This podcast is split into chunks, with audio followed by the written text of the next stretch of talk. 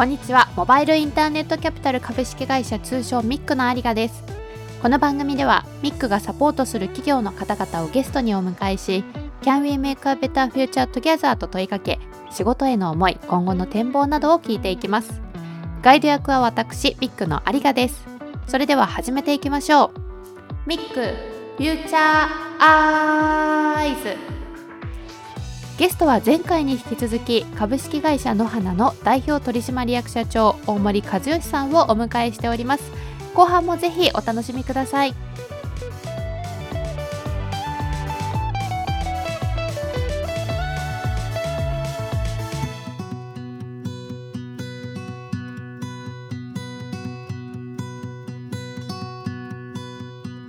ここ最近で大きな出来事として、コロナビフォーアフターっていうのは連日報道されてると思うんですけれども、御社にとってこのユーザーのニーズの変化っていうのは、このコロナ前後でありましたか？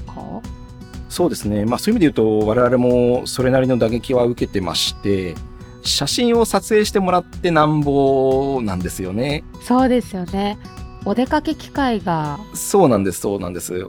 出かけできません。旅行も行けません。学校とか幼稚園とか保育園の行事もなくなる、家にいるしかないみたいな状況になっちゃうと、写真の撮影枚数って当然減ってしまうじゃないですかと。実際ユーザーさんに調査しても、やっぱり半分ぐらいの人は明らかに減ったみたいな感じの実感をしてらっしゃるので、そこはこう影響を受けてますが、ただだからといってコロナが明けた世界のことを考えたときに、全くじゃあなんかお出かけとか旅行がしなくなる世の中になるかと言われると、そんなことはないと思うので、長期的にはそんなに影響はないのかなとは思ってはいますね。このコロナでものすごく在宅ワーク率が上がって、うち徒歩15分ぐらいのところに甥っ子姪っ子が住んでるんですけども、すぐ会えるし、すぐやっぱりあっちも遊び来るようになったことで、家で一緒に過ごす時間は増えたので、家の中での写真はとっても増えたなって。そうですね。先ほど半分ぐらいの人はその写真減ったっていうふうに言ったんですけど、1割ぐらいはなんかむしろ増えたっていうふうにおっしゃってるんですね。でそれはおっしゃる通り、在宅勤務になって家族の時間が増えて、今までよりも写真撮れるようになりましたみたいなことをおっしゃってるお客さんもいらっしゃるので、その1割の中にあるヒントをもっともっとこうぐーっと考え込んでいって、残りの9割にも波及していけるようにできるといいんですけれども、ただなかなかこれだっていう明確な答えはなくって、基本的には撮影しなくなる方が多くって、別にそのコロナだからどうこうというわけではなく、よりその写真をたくさん残してもらえるようにするにはどうしたらいいかみたいなところはもともと思っているところで、だからこそさっきのその写真スタジオのビジネスとかそういったものもやってみたんですけれども、いかにお出かけしなくても写真を残してもらうみたいなことはどんな風にしたらできるのかなみたいなことは結構日々考えていることで、そういった目線での新規機能とかも今後実装されていくと思ってはいます。ユーザー目線ではなくて、御社の事業目線で言うと、コロナ前後で予測していく未来っていうのって何か変化ってありましたか？コロナ前はこういう見通しで今後の展開を考えてたけれども、ポストコロナってなった時にちょっとこの見通しとして少し方向性だったりとか変化とかってありましたか？大きくは変わらないんですけれども、とはいえコロナが明けるのもいつになるかわからないですし、これまで通りそのお出かけとかがあんまりされない、写真が増えない、これ以上ボリュームが伸びていかないみたいなことが仮にあるとしたらどうしようみたいな、そういう目線で物事を考えるようにはなりまして、数が増えないけれどももっとお客さんに対する提供価値を高めて、要は価格をより上げていけるような、そういうようなビジネスって何かないだろうかみたいな感じでいろいろ考えていたりとか、そういうことはありますけれども、ニーズがゼロになる業界ではないので、コロナによっての大きな未来の変化っていうのはもしかしたらないのかもしれないですけれども、変化していくユーザーのニーズに沿って御社がどういうふうに発展していくのかっていうのは非常に興味があるんですが、妹家族のキッズたちの写真の共有にミクシーさんの見てねを結構愛用して、で周りでも写真の共有は見てねでやって、で印刷は野花さんにみたいな声も聞くなって思ってるんですけれども、ここって同じ会社から派生したもので競合にはならないのかしらとか、今後の連携とか可能性あるのかなっていう住み分けってどういうふうに捉えてらっしゃるんですか？今ミクシーグループから卒業させていただいたのは、やっぱりその同じグループの中にいると競合関係になっちゃう可能性があるよねと、一方で両方ともしっかりお客さんの支持を得てるサービスですといった時に、当時のミクシーのある意味その企業側の都合でミテネとのお花をくっつけたらいいんじゃないかっていう話は当然あるんですけども、ミテネが見てる世界との花が見てる世界って大きな方向感は似てると思うんですけども、コアな提供価値っていうのは全然違うと僕は思っているので、なんかそれを無理やりくっつけても最終的にお客さんのためにはならないでしょうというふうな話を、当時のミクシーの経営陣ともさせていただいて、でいろいろ話していく中でミクシーグループから独立してチャレンジするっていうところを円満に応援いただいたというような、そんな感じになってます。ただその将来にわたってまたなんかこう再度連携する可能性がないかと言われると、全くそういう選択肢は否定するべきではないかなとは思うんですけど、直近なんかそういう話が進んでるとかそういうことはないかなと。写真を共有するっていうところだけ切り取れば確かに同じ部分はあるのかなと思うんですけれども、その大森さんご自身が御社のその野花っていうサービスと見てねって比べた時に、どこが一番違うなっていう風に感じるんですかね？やっぱり最終的にそのサービスが誰のためにあるかっていう話だと思うんですが、野花って提供し始めた頃は自分自身が写真整理したいからとか、もしくはそれをこう実家に送りたいからっていう風なところで考え始めてやったんですけど、結局最終的に見つめてるのは自分の子供自身なんですよね。子供が成長して独立する時とかに、なんかこう一式何十冊も作ったフォトブックを渡してあげる日を夢見て作ってるっていう、本当にクローズドなサービスだなっていう風に提供して初めて分かったんです。一方でミテネは基本的には写真の共有サービスですよね。孫の写真をおじいちゃんおばあちゃんにシェアして、でそこでのコミュニケーションを楽しむっていうところがコアバリューなんですよねと。当然そこに子供っていうのが主役として軸として存在するわけなんですけど、基本的にはおじいちゃんおばあちゃんの方を見てるサービスなのかなと思ってますと。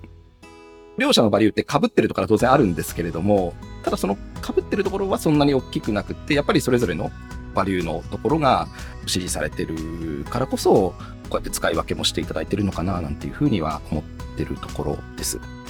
両者ともその家族のコミュニケーションが豊かになるといいかなとか、もしくはそれを通じていい社会作りたいよねみたいな、そういうビジョンは似てるんだと思うんですけれども、アプローチは比較的分かりやすく違うかなと思ってます。それでいうと数字にもそこの支持されているのが現れているのかなと思っていて、これ数字が最新かどうかちょっとあれなんですが、私が把握している限りでユーザー数が240万ファミリーを突破しているということだったんですけれども、ここから一ユーザーとして気になるのがフォトブックビジネス以外へのその事業展開、どういうふうに考えているのかなって、さっきちょっとお話には出てたんですけれども、昨年とかだとリアルな写真撮影の場所を用意されて、プロップスとかもある中で実際にファミリーでそこに足を運んでいただいて、野花さんが用意するそのブースで写真が撮れるっていうようなサービスも展開されてたかと思うんですけれども、フォトブックから飛び出した今後の事業展開ってどういうふうに考えてらっしゃるのかなというのが非常に気になるんですが、いかがでしょうか？本当におっしゃる通り、我々の会員基盤多分今だともう250万はいてるはずなんですけれども、それをどう生かすかってのはとても重要だなというふうに思っていまして、でいろんなチャレンジをこれまでもしてきたんですよね。おっしゃっていただいたようなその写真撮影の事業みたいなものもやってましたし、写真映えするようなアイテムを扱った EC サイトみたいなものを作ってみたりとか、いくつかチャレンジしてるんですけれども、どちらかというと今はいろいろこうトライしてきた結果として、やっぱり原点である僕らのアプリの機能開発だったり、フォトブックでできることをこう増やしていくみたいな、そういう方向に注力する方が大元としてあるかなというふうに思ってまして、やっぱりそれは先ほどからあるように、ここ2、3年で競合が一気にこう増えてきてるみたいな話とかを踏まえると、互換のサービスのパワーを上げていかなきゃいけないかなというところがすごくあるので、それがとても直近は重要だと思ってますと。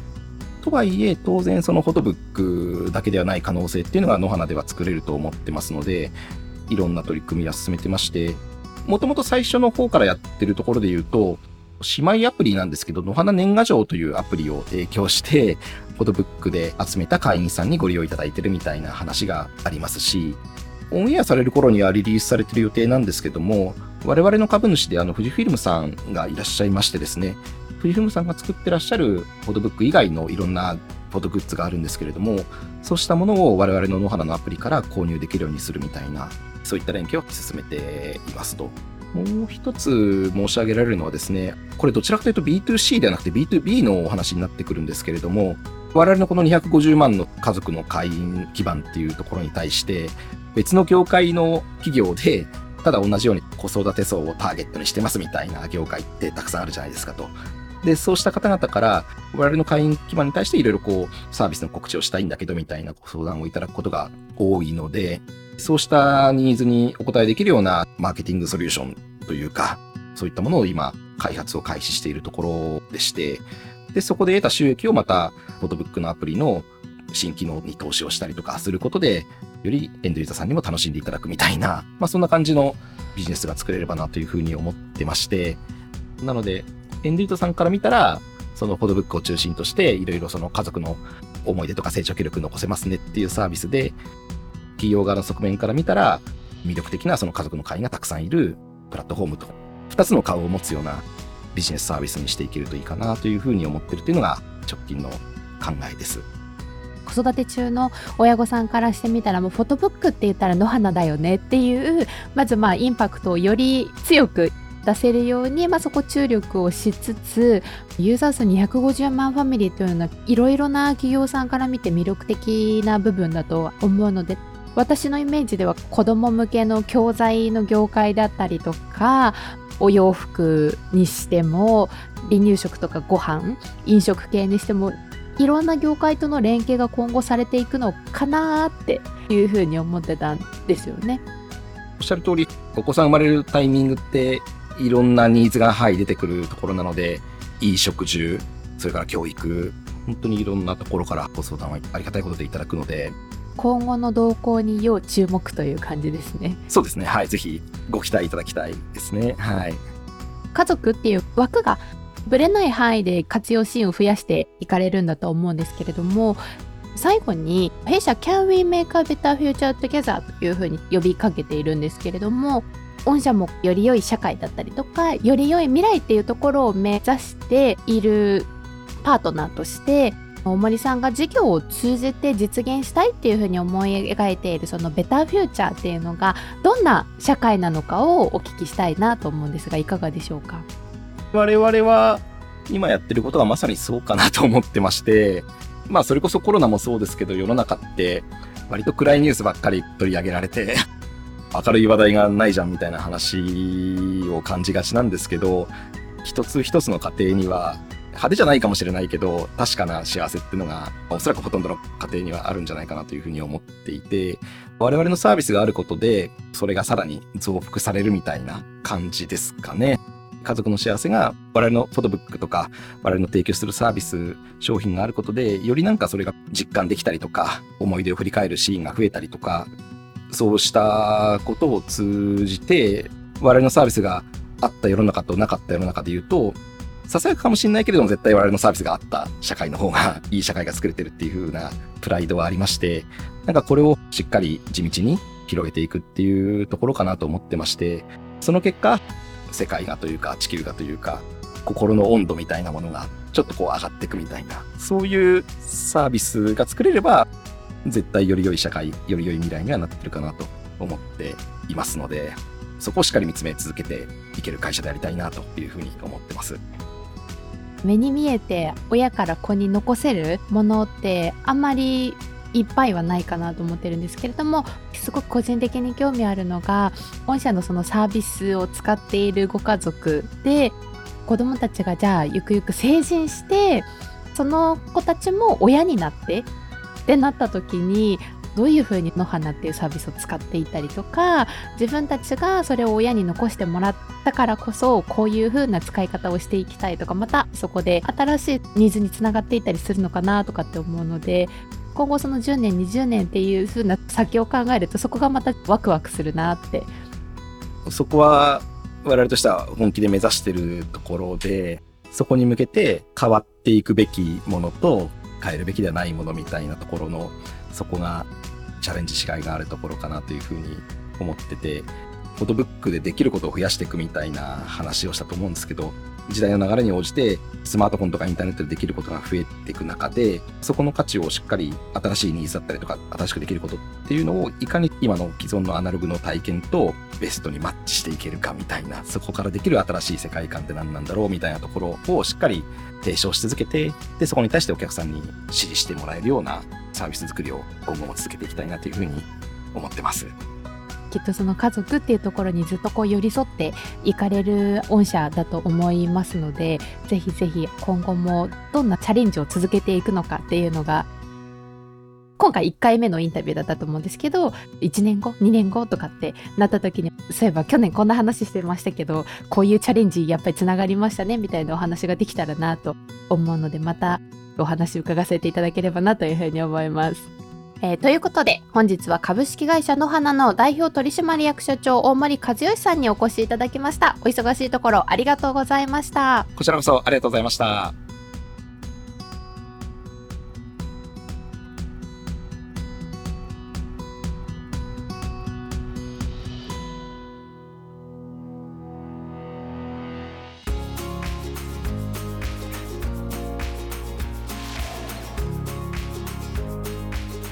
さて、ここからは弊社キャピタリストの元木とともに、毎回一つのキーワードについて掘り下げる元木アイズ。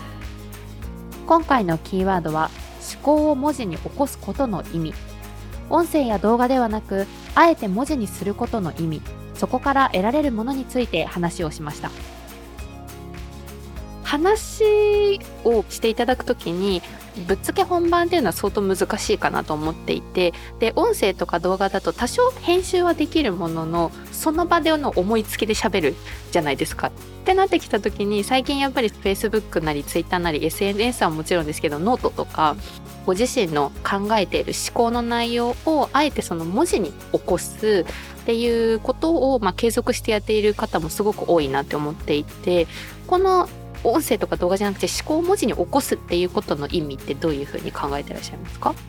言葉にするっていうのはそれはそれで意味あることなんですけど、ノートとか文字に起こしていくっていうのは、自分の頭の中を整理するという意味で非常に重要な行為だと思ってて、それを繰り返しながら一回書いて、もう一回その再編集する。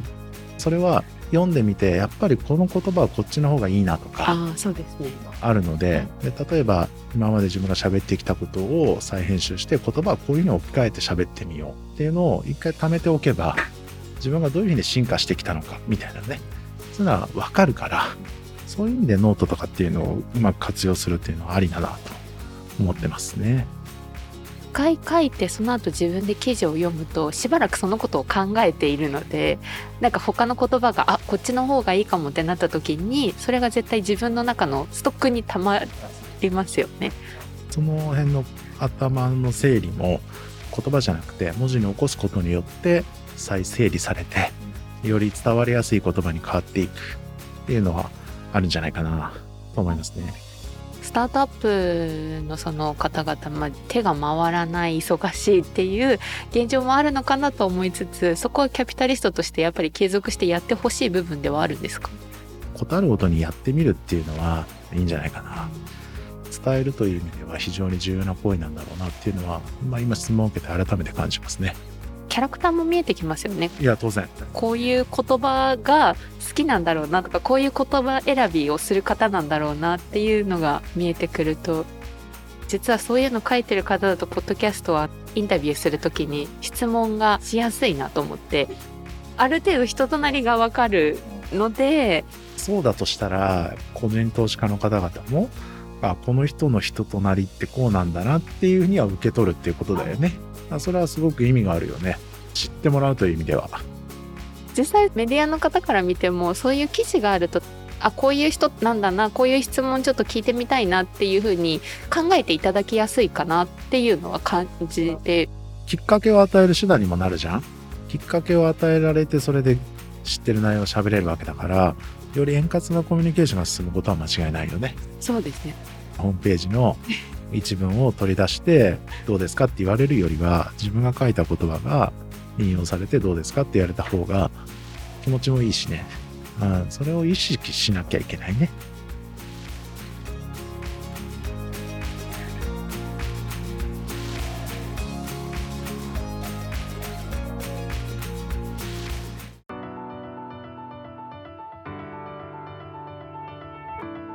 ということで、後半の放送もお聞きいただきましてありがとうございました。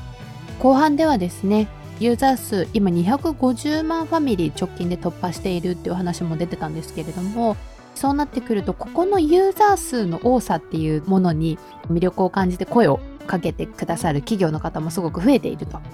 具体的にお話しできない内容もあったのであれですが、 B2B 領域への挑戦、ここは個人的にはものすごくワクワクしているんですよね。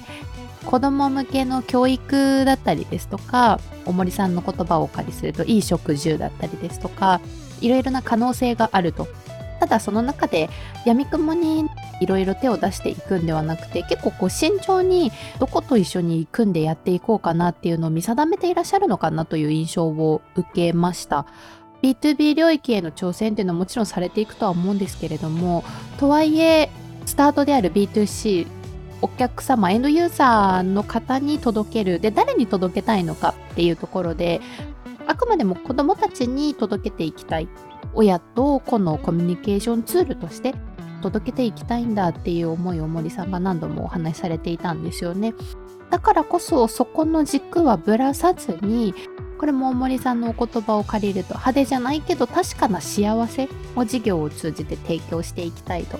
まさになんかその思いが今後の事業展開にもこう反映されているんじゃないかなというふうに感じました。なので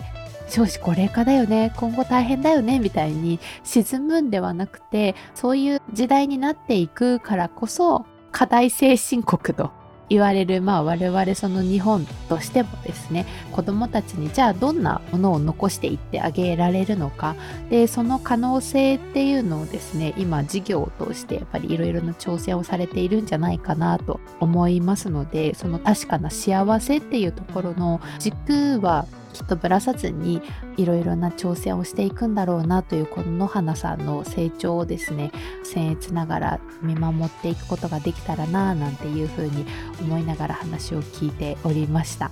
今回はですね、野花の大森さんにお話をお伺いしましたが、番組のハッシュタグは引き続きミックフューチャー MIC フューチャー、アップルのポッドキャストの番組ページ、弊社の Twitter、Facebook からもコメントお待ちしております。